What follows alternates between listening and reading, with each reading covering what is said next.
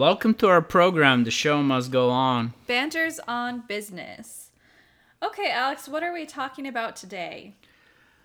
Well, today's podcast is really a little different. I think it's it's it's kind of it's tackling a really serious philosophical issue, which is how do we decide between health and wealth, to put it broadly.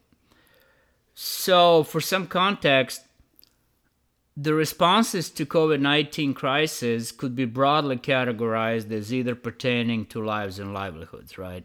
I mean, there are different categories, but these are probably the two main ones.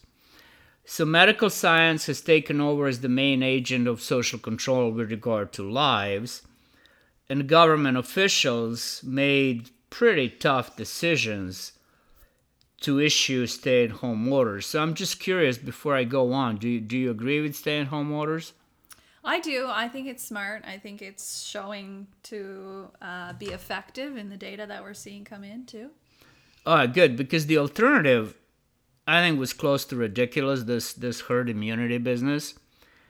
Um, basically, the argument for health was we need a lockdown because you cannot put a price on human life. Otherwise, if you do this herd immunity thing, we are putting price on. Um, and what's a herd immunity is, is basically you just let let things be, don't do anything.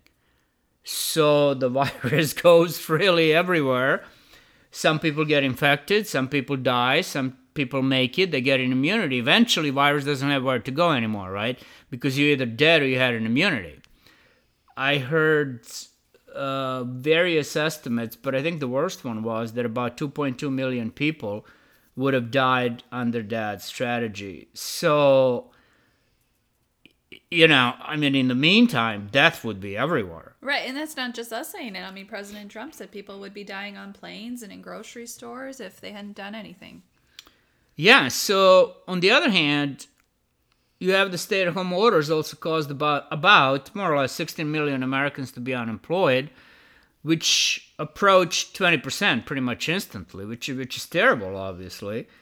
Then it kind of gets worse in terms of abrupt changes that employees had to go through. So the fraction of the US workers who switched or had to switch or better switched from office work to telework between March 5th and April 5th was 34%, and the ratio of those who teleworked before the crisis was 14.7. Taken together, this data showed that about 48.8%, nearly half of the US workforce, is teleworking during the COVID 19. So, personally, I think all these steps were warranted. There were costs either way, but I think what was done was was good. So, what happened the other night? You were talking to Junior and then Yeah, I was talking to my oldest son and I, I often shoot the philosophical breeze with him. And I was making the case for all this, you know, it's the right thing to do and and he's like, Well, how'd you figure? You know, how'd you arrive at that decision? I mean, you're kind of leaning towards health being a business professor and all that, how did you actually decide on this, right? Right. So health versus wealth. So what was behind your decision? What's the big deal? What led you to say it's health over wealth? Well, yeah. So there. I mean, the question is, how did I figure out the benefits, right, of life saved that exceeded the cost or economic cost? How, how do you compare those two? Because they're hardly comparable, and I'll get to that in a minute. So I think people have at least, I mean, they have many options, but for me, uh, there's a there's a personal angle and philosophical one. In terms of personal response, people might have had an anchor in their past that somehow pulls their responses in the present. Something happened to you, and then you either go always against it or always for it, depending on what happened today. So I think the herd immunity would have been an absolute national tragedy at the psychological scale we have never seen before. As the president said, kids dying in schools, people in subways, at the airports, on the streets. But you know what nobody is asking is have you ever seen death before? Let alone random death in public? So I'm not talking about your auntie Mary or whatever, aging relative succumbing gradually to an illness, and they're actually fixed up. they look better in caskets than alive. So that's not what I'm talking about. So I'm not telling anyone how to feel, but witnessing unexpected death on streets it is an experience that might might refuse to leave you for, for a long time. You sort of talk as if you've maybe had some experience with this, um, or how, how do you know? But I mean, you know, I served, but you might not know that I was in military police. So I, I'm not saying anything. I'm not saying what I've done or haven't done, but that's a different life. But imagine suicide calls, okay? You have an 18 year old jump the tracks, and now you're called to handle the scene. Can you imagine that? You have to document everything, take photos and stuff. So it's, you know, sometimes in life it's really hard to unsee what you've seen. And with the herd immunity, I just don't want to be around the random death, period. That was my criteria for health versus wealth. Yeah, I, I, I have no direct experience even comparable to that, and I, I didn't know that. Um, I did have a cousin who worked at a golf course as uh, one of those people that cleans clubs, and a guy had a heat stroke and died, and he had to take him out of the golf course. This random death you're talking about, right? I mean, he passed out. So, yeah, I, I just can't imagine.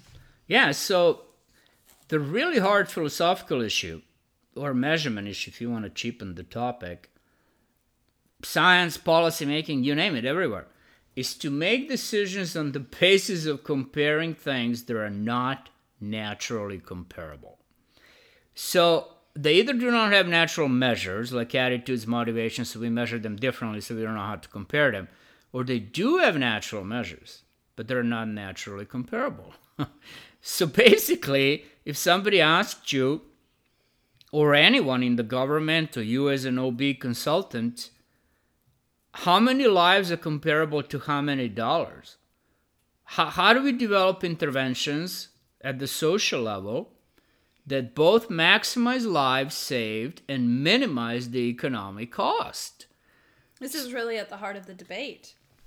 I mean, it's not necessarily framed like that, but um, we debate whether to open up the country or not. But the issue really is how do we compare health versus wealth and go from there?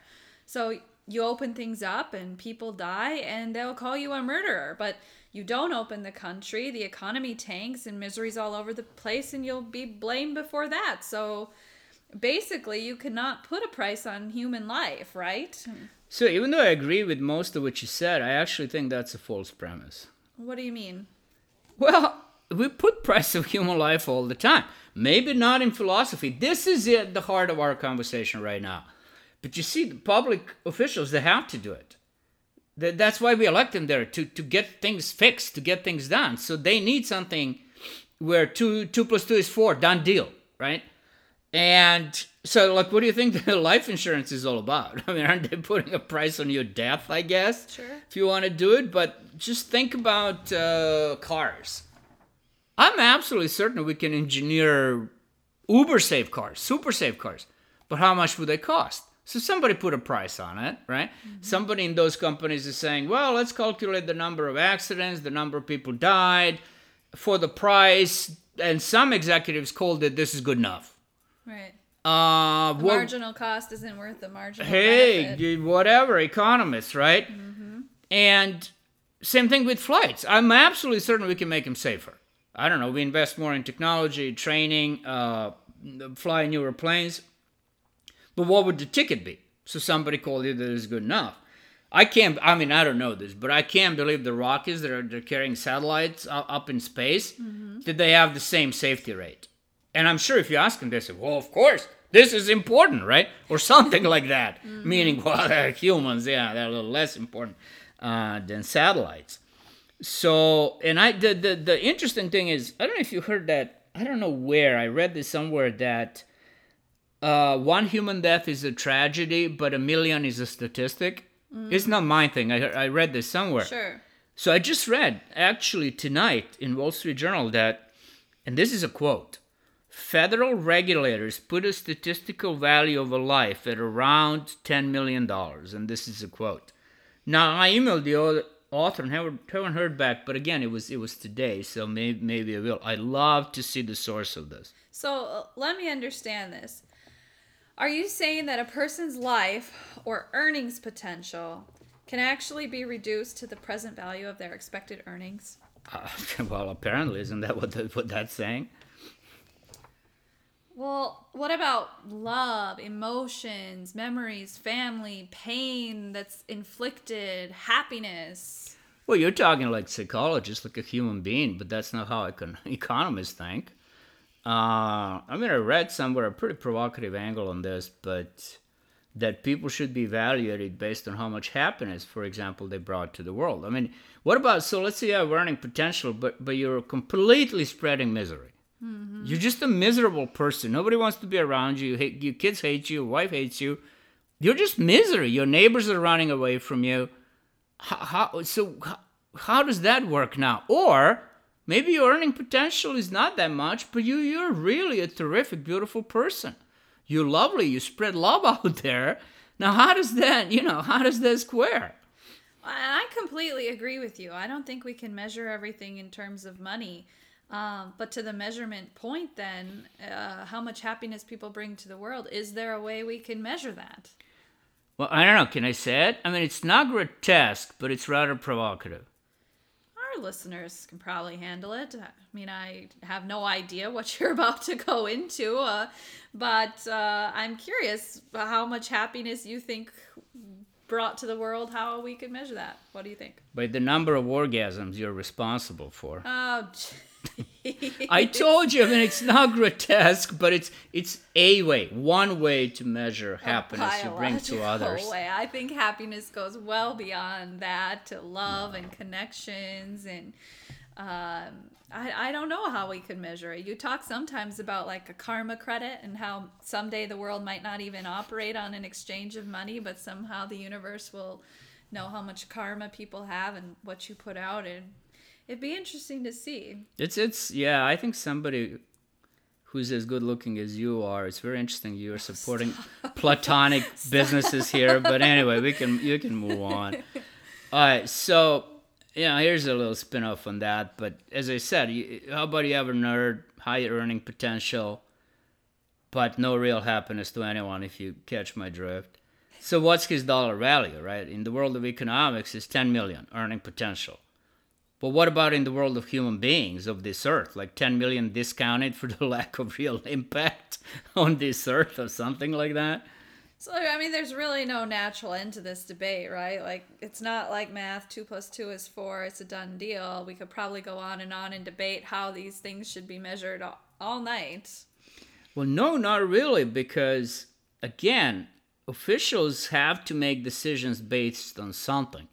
The simplest choice, the obvious one, is what economists tell him, because that's the easiest. But it's not necessarily the most sophisticated choice, the most nuanced choice. No, I don't know if it's even the best one. It's just the easiest one. So, what is the best one? I have no clue. I mean, obviously, I just debate these.